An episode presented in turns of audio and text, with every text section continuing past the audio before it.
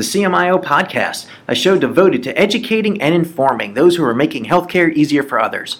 Whether you're involved with informatics, analytics, or new technologies that make the lives of our practicing clinicians better, this show is for you. My name is Dr. Mark Weissman, a practicing physician and CMIO, and the host of CMIO Podcast. Today I have with me Justin Gernot from uh, well, now he's with HIMSS, previously with HealthBox, I guess, which got acquired. Justin, welcome to the show. Thanks, Mark. Great to be here. So, if you would, tell us a little bit about your role, what you do, because I think this is going to be really interesting for CMIOs to hear someone who's really on that cutting edge innovation side of healthcare and bringing the new things forward. So, go ahead and, and fill us in a little bit. Yeah, yeah, absolutely. Uh, so I'm vice president with HealthBox. We are a division of HIMSS as of a year and a half ago. And like you, I get to wear a couple different hats. So I do business development, general management, and also delivery of our innovation services. So HealthBox, you know, broadly speaking, in, in innovation programs, you can do you can do five things. The center of that is innovation strategy and setting up innovation programs. We also do digital strategy, so working across the enterprise to to really uh, drive the enterprise strategy through the use of tech and tech enabled services. And then, as you know, you can either consume innovation or you can produce innovation. So, on the consumption side, we help with digital sourcing with, and with helping to manage uh, strategic investments in new tech companies. And then on the production side, we both uh, help commercialize uh, projects or products that uh, healthcare organizations have created. And we also run internal accelerators to help build a culture of innovation, develop people, and ultimately commercialize some of those great ideas that physicians and nurses and others have in the organization. So that's high level what we do. Happy to jump in in a lot of different spots, but but you're right, innovation is big, and, and there's a lot to go do. There's all needed stuff in there too. So that's how did you get into that? Uh, so I am a recovering vendor, which uh, I, I, think there's a lot of. I, I, was really fortunate as a mechanical engineering undergrad to to find technical sales and to and to enter GE Healthcare and to really start my career with radiologists and cardiologists. So I've always been a part of, uh, of technology of health tech companies and have been able to kind of be on the front lines and in the clinical areas most of my career. But what I found was uh, number one, I, I was never able to sell like all the solutions and be able to provide everything that a healthcare organization needed.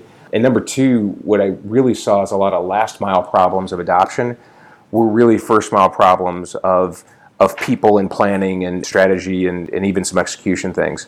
And so I got really interested in, in all right, what else can I do and how can I do it in, in some, you know, lots of different and unique ways, just how can I play a, a different role. And former colleague of mine from a company called SG2 that I'd worked at about, about 10 years prior, his name is Neil Patel. He had just been promoted from vice president to president when the founder of HealthBox moved on.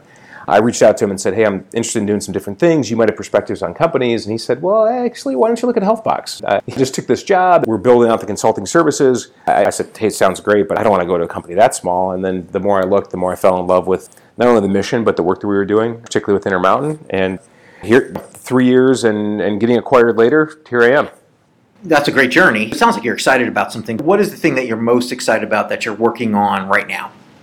I would say there's two things. One is just the monster mashups in the industry.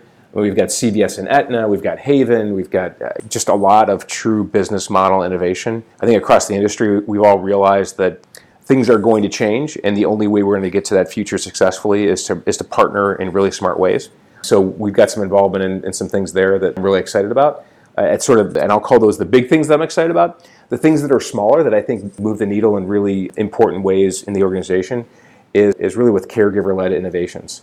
I mentioned the internal accelerator program. We, um, we actually co-developed that with Intermountain. We do that now with Orlando Health down in Florida. 100 of the top 150 health, top 150 largest health systems, and nearly every major insurer have innovation programs now.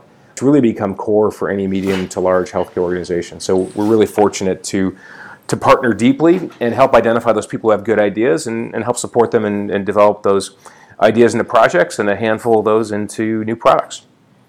I know that's a passion of a lot of my fellow colleagues, the CMIOs out there. They get ideas that either they have or their, their colleagues have, and I bet you 99% of those ideas die just because they don't know where to go or what to do. And probably having more. those, in, yeah, probably you're right. Uh, the, those internal incubators are really valuable, but Let's assume, just for hypothetical situation here, that you don't have an incubator in your hospital. Mm-hmm. Uh, a physician walks up to a CMIO and they have a great idea for an app. But now what? What can a CMIO do with it? Who do they steer that to? What resources should they be considering? That's a, that's a fantastic question, and, and we, we frequently play the role of helping to figure out what the right answer to that question should be. So I would say first and foremost, you have to plan for it. You have to expect that physicians, other clinicians, I mean, we all have ideas on how to do our job better. And we all want to fix what we perceive as being broken. And we're all really excited by the opportunity to use new tech. So, number one is to plan for it. Expect that you're going to have these ideas that come to you and have a process, right? I mean, the, the reason we were successful as investors in early stage companies, the reason that billions and billions of dollars of private, really smart money go into health tech every year is that number one, there's an opportunity, and number two, if you have a process, just like everything else in healthcare, if you have a, a, proven process, you can take the risk out of those decisions.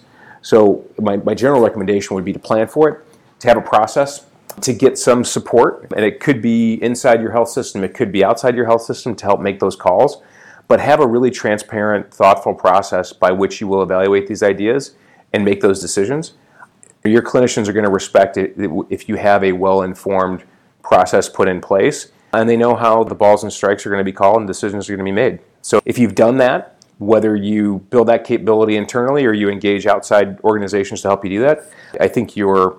I think a couple things are going to happen. Number one, people are going to want are going to want to come to you, right? Because they're going to see the investments there, the process is there, the organization's serious about doing this. And number two, they're going to understand and respect why and how you make those decisions.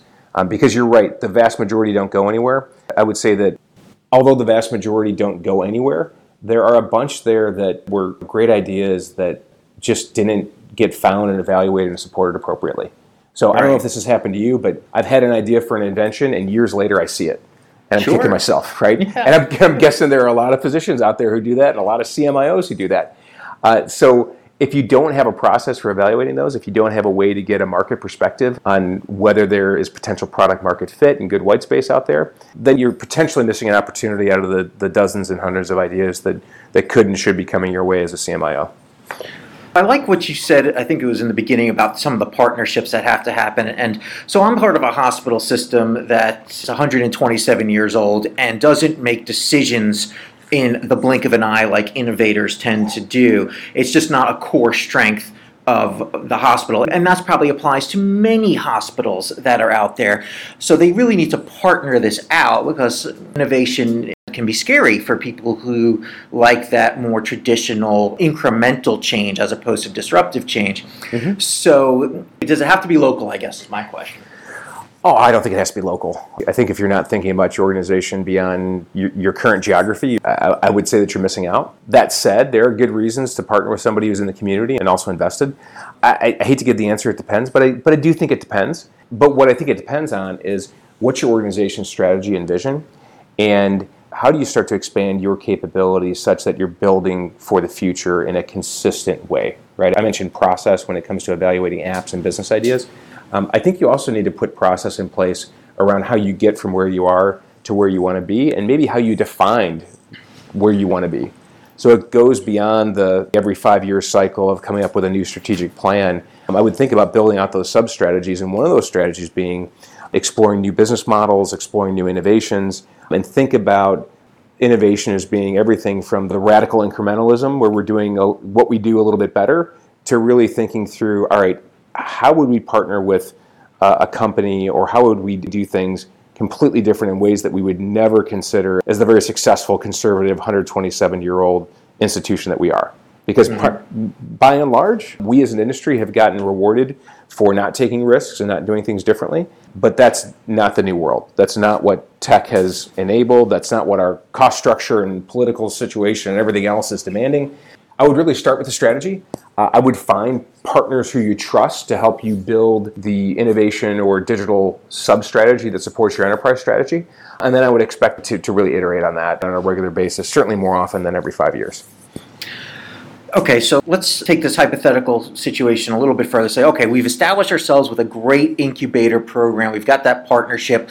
We know how we would transfer intellectual property. We've already thought that through how do we start to get those ideas from the providers, the nurses, whoever's out there with this great idea in our organization to come forward with that? There's one of my colleagues, they did like a Shark Tank type competition, which, mm-hmm. having been on Shark Tank, it's not my favorite approach to, to how to do this. But so, what do you think? How do you pull innovation out of the shadows? Yeah. Well, I would say this innovation is not an event, innovation is a program, and that's a new way to work. So I would take the approach that, that you're in this for the long haul and that everyone who has decision making authority needs to be involved and needs to be consulted uh, and needs to be supportive. Let's keep in mind, right? Everybody who works with you, they're really smart people and they're generally conservative. And you're going to get the lunatic fringe who has 20 ideas, who wants to jump in there and, and run fast and break things. And then you're going to have everybody else, right, who's going to wait and see what happens with the first handful of projects, the first couple of years of the program before they really get serious about saying, okay, this might be worth my time, right? I might have something that comes out of this that's appropriate or that's that's worthwhile. So I would um, number one, I would make it a, a multi-year programmatic uh, commitment, and I wouldn't focus on the event so much, although marketing is certainly a pro, uh, uh an important co- component of this. It's more about the process, about how you're going to make decisions, about how you're going to handle every idea that comes in um, and how you're going to support the ones that, that end up getting support or, that end up uh, getting financial backing, right? So I wouldn't think about a Shark Tank and giving a prize and saying, you know, good luck. I, I look forward to seeing what you come up with. I would really think about how, how do the people who prove out and have really good ideas that, that align with what we want to do as an organization, how do we take them and support them and get them through uh, a, a very tight milestone driven project plan to prove that what they have works in one department or one hospital. How do we then scale it again to somewhere else in the organization to see, okay, will this work in somebody else's department or somebody else's turf? Then, and, and you may need to get some help with this. Decide how or if to take it to market if it's successful inside your organization. Um, I would say, in our experience, the vast majority of innovation projects that find success um, are successful internally, but may not have commercial potential for any one of a number of reasons. Doesn't mean you shouldn't do them right? You're still cutting costs, treating patients better, uh, improving processes. You're still doing whatever it is that you set out to do. It just may or may not have commercial potential. So the programs we've run is typically somewhere in the neighborhood of 10 or 15 percent that end up having commercial potential. But there's 20 percent that fail fast. There's everybody in the middle who ends up being a successful project, but not necessarily a product. And that's still to be celebrated and encouraged because even in the, the programs you have, you know, quality improvement, the individual clinical departments, et cetera, not every innovative idea and project is going to find a neat home inside those existing departments. So, so those innovation programs are, are really, really vital, and they, they need to be supported appropriately so that you're making the right calls for the right reasons, investing or stopping investing for all the right reasons as well. It's a lot to consider.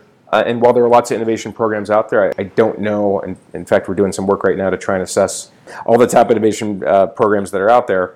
I don't know how many are doing it really well or not, but I would really encourage tight process, clearly aligned to goals, appropriate support across the organization, and and you will need to be committed to it for more than a couple of years to, to really start to get. Um, you'll get good ideas early on. You'll get all the ideas a few years down the road. I think that's so important to highlight is that it's a it's a longer term vision, and the definition of success isn't always the commercialization of, of a product. It's not everyone's going to produce one of these Zelf type uh, right, products right. that goes out into the market and, and can fly on its own to come out of the incubator program. But that internal innovation, you're bringing forward the thought leaders, you're getting people who are bringing ideas that could save dollars just in the regular care and that's what's so important about these incubators. It changes the way we do business today, which, as you highlighted, we have to change the way we're doing business today. Yep. CMIOs get that. They know that. They're that interface between the providers and the technologists. And they play that real important role. So I love what the way you put it that it's a vision and then it's process and it's long term. Those are great points. Let's switch gears just for a second here. I, I want to get your thoughts now about what areas of innovation you think are exciting and you're not allowed to say artificial intelligence because the hype cycle is so big. Now, you could go into more detail if you can use a segment of artificial, but you're not allowed to use the cop out, oh yeah, AI is going to be the new thing. Yeah, we got that. But what is exciting you in, in innovation now? Right, right. Uh, great question, and it, you could probably run two or three podcasts to get all my answers. I, I, think there's a couple things that are, or more than a couple, but I'll, I'll, just mention a couple that I think are really exciting. I think number one, and I've worked with providers my entire career, providers really understand that they have to disrupt themselves. They're feeling the pressure. They know that, that cost pressure and price pressure, everything else is, in political pressure, it's all coming their way. And they're seeing, frankly, consumers uh, and others, frankly, making it difficult to keep doing things the same old way. Right. So the biggest thing I'm excited about is the commitment to figure out how to disrupt yourself and how to do that in a way that's appropriately customized and works for your organization. So that's that's the biggest thing I'm excited about. I'm not going to throw a bunch of buzzword soup at you, except to except to share that there's a couple trends that I think are are driving this, and I think are ultimately going to help us get to the right place. I think the focus on the consumer and um, how do we identify and address the needs of consumers. You know, so how do we elevate marketing? How do we t- uh, the, the marketing function? How do we really take advantage of all that tech that's out there? There's some fascinating things out there and, and, and just amazing ways to engage. But how do we pick the right things, integrate them into our platform appropriately so we're not asking our, our consumers or patients to download 20 apps to interact with us? Um, there, there's so many just fantastic things out there that are relatively low cost, lightweight, easy to stand up. You can start to really relatively quickly change the way consumers interact with your organization. Um, that's the, the one big thing, the first big thing I'm, I'm really excited about. The second thing I'm excited about is that I see a real willingness uh, on the part of state, local, and federal governments to be more open and to really try to support and drive all the things that you and I and everyone who's been in this industry for a long time knows needs to happen, right? There is regulation and a push to really support all that. Uh, we all know that what gets paid gets done, what gets uh, mandated gets done. I, I, think I think there's a general uh, push to really make that happen. Um, final thing I'm, I'm really encouraged by, and I mentioned this a little bit earlier, the monster mashups are starting to come out with offerings that's starting to move the markets in some unique ways. I think faster than people expected. I think if you go back two, three years ago, uh, many clinicians and hospital leaders were nervous, but maybe not yet taking seriously CVS, Aetna, and Amazon and Google getting into healthcare. There were more questions and maybe skepticism than there were answers and real responses. Um, I think right now everyone takes those organizations and their efforts very seriously, uh, and, and, in fact are looking to partner in, in, big ways. Right? You've got Mayo Clinic just last week announcing uh, their 10-year partnership with Google, and Google putting a, a, a uh, an office in Rochester to support that work. Um, that's all really exciting. I won't mention the technologies because you, because you said I couldn't mention them specifically. But but defining what that, that tech enabled future is and how clinicians can do their jobs better by being supported better by the tech as opposed to being totally consumed by time in the EMR and the, or the EHR and and, uh, and email is is super exciting. Um, we're we're kind of in our awkward adolescent years in, in technology. We certainly have not matured yet. But once we get there, there's a pretty fascinating future uh, that allows providers to truly provide health uh, as opposed to the way we've practiced medicine for a long time.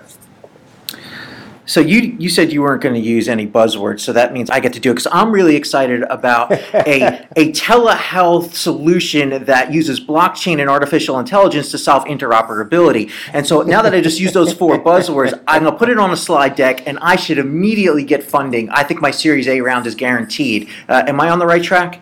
Well, and you also have an MD, so I think it's oh, done. Oh, yeah. I mean, where, where, where, do I where do I send the check, right? Um, uh, so so here's the thing: everybody you work with inside the hospital is smart. Everybody who's trying to invest in things that that in healthcare, they're really smart too.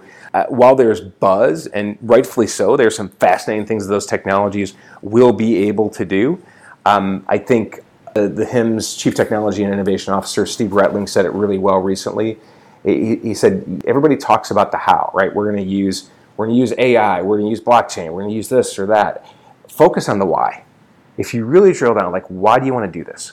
Um, one of the key tenets of design thinking is something that's core to everything that we do is you fall in love with the problem. And if people start running to you with solutions, push them back out of your office, get them out of your sight, fall in love with that problem that you're trying to solve. When you deeply and intimately understand that problem, who it impacts, who's involved, what everyone's opinions and experiences are, then you can start to design the solution. And it may or may not be a really sexy tech solution that takes advantage of, of all those buzzwords you just mentioned, right? Um, but if you can demonstrate that you really understand the problem deeply, and this is also a conversation that I imagine you're having with, with physicians who come to you with app ideas. If you really drill down and understand that problem fundamentally in, in ways that are uniquely well informed from a variety of viewpoints, then the technology almost doesn't matter because you're designing a solution that addresses that problem. So if you fall in love with the problem, you fall in love with asking why, uh, that's where to focus. Then it be, may become obvious to use AI or blockchain or whatever. But it's a problem centered approach versus a, a bright, shiny object syndrome that will ultimately drive not only the right solutions, but, but also the right investments.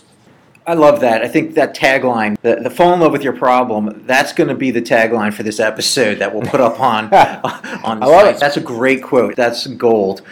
So, are you allowed to talk about any particular company that you're working with? Is there anything that you're really excited about? This would be your opportunity to to highlight uh, a, a project you're working on or something that you just think is really cool, uh, if you're allowed to. Yeah, uh, so I'll, I'll give you some past investments that we've made that we're really excited about, and then I'll, I'll tell you about some, some current work we're doing with, with health systems that I think is re- relevant for your listeners. As part of the Intermountain Strategic Venture Fund, we invested in a few companies um, that we're really proud of. One is Redox, which is all about interoperability. I'm, I'm, I think you're probably familiar there. Another one is Circulation for non-emergency medical transportation. So people talk about the Uberization of all these industries, and, and Circulation and others actually do that for healthcare. And then currently, we're two years into a partnership with Orlando Health on Foundry, which is our internal accelerator program. They're getting some fantastic results. So the, the reason they, they partnered with us is they is really threefold. Um, number one, they really believe that a culture of innovation is what they wanted to create. Uh, they felt like that was both a, a near and long term competitive advantage and just the way that they wanted to work, um, which is great. That's the reason. That's the number one reason you should do it. Second reason they did it um, was uh, relative to people. They wanted to be able to attract, retain, and develop their people in some unique ways, and they felt like uh, the innovation program was a, a, great way to do that. I mentioned earlier, docs and everybody else, they love to fix what's broken, they love to come up with new ideas, and, and the innovation program is the, is the place to bring that. Third reason they did it is to turn some projects in, in, into products, uh, and they're already having some success there. Uh, so it's really exciting that there's a, a strong mix of physicians, nurses, researchers, others across the organization who all have great ideas that have already been supported. Um, they're starting to have some commercial su- success. But then, you know, these employee innovators, these caregiver innovators, they turn into the rock stars in their departments, right? These are the folks who are going out there with ideas, receiving funding, being allowed to take one or two days a week to work on their project for that first year to, to, to make it happen and hit their milestones and, and do what they thought they could do inside the organization. Uh, and it's really amazing. You know, everybody wants to do the right thing. They want to have success. They want to treat their patients better. They want to do their jobs better. Uh, and and those internal um, innovation programs, when they're done right, they do just that. And there's there's just there, there's nothing like seeing what could have been a a, a, a jaded clinician who's just frustrated, upset, and burnt out. Um, turn into somebody who's just re-energized and uh, and maybe has more of a gleam in their eye than they did when they started, right? I, I, think that's the one that I'm most excited about because you really see the opportunity to make things better realized and accelerated and supported. And, and I mean, ultimately, that's what we all want to do, right? We all want to be the change that we want to see in the, in the industry. I think that's such good information for my colleagues to hear about that's kind of success and, and the impact it can have on the burnt out provider or the burnt out uh, hospital, the whole place. I think that's really uh, powerful stuff. Uh, I think we, you know what, let's end on that. I think that was great. Uh, but if people wanted to reach out to connect to you, are you on LinkedIn? How could people reach you if they if they wanted to follow up further on innovation in their organization?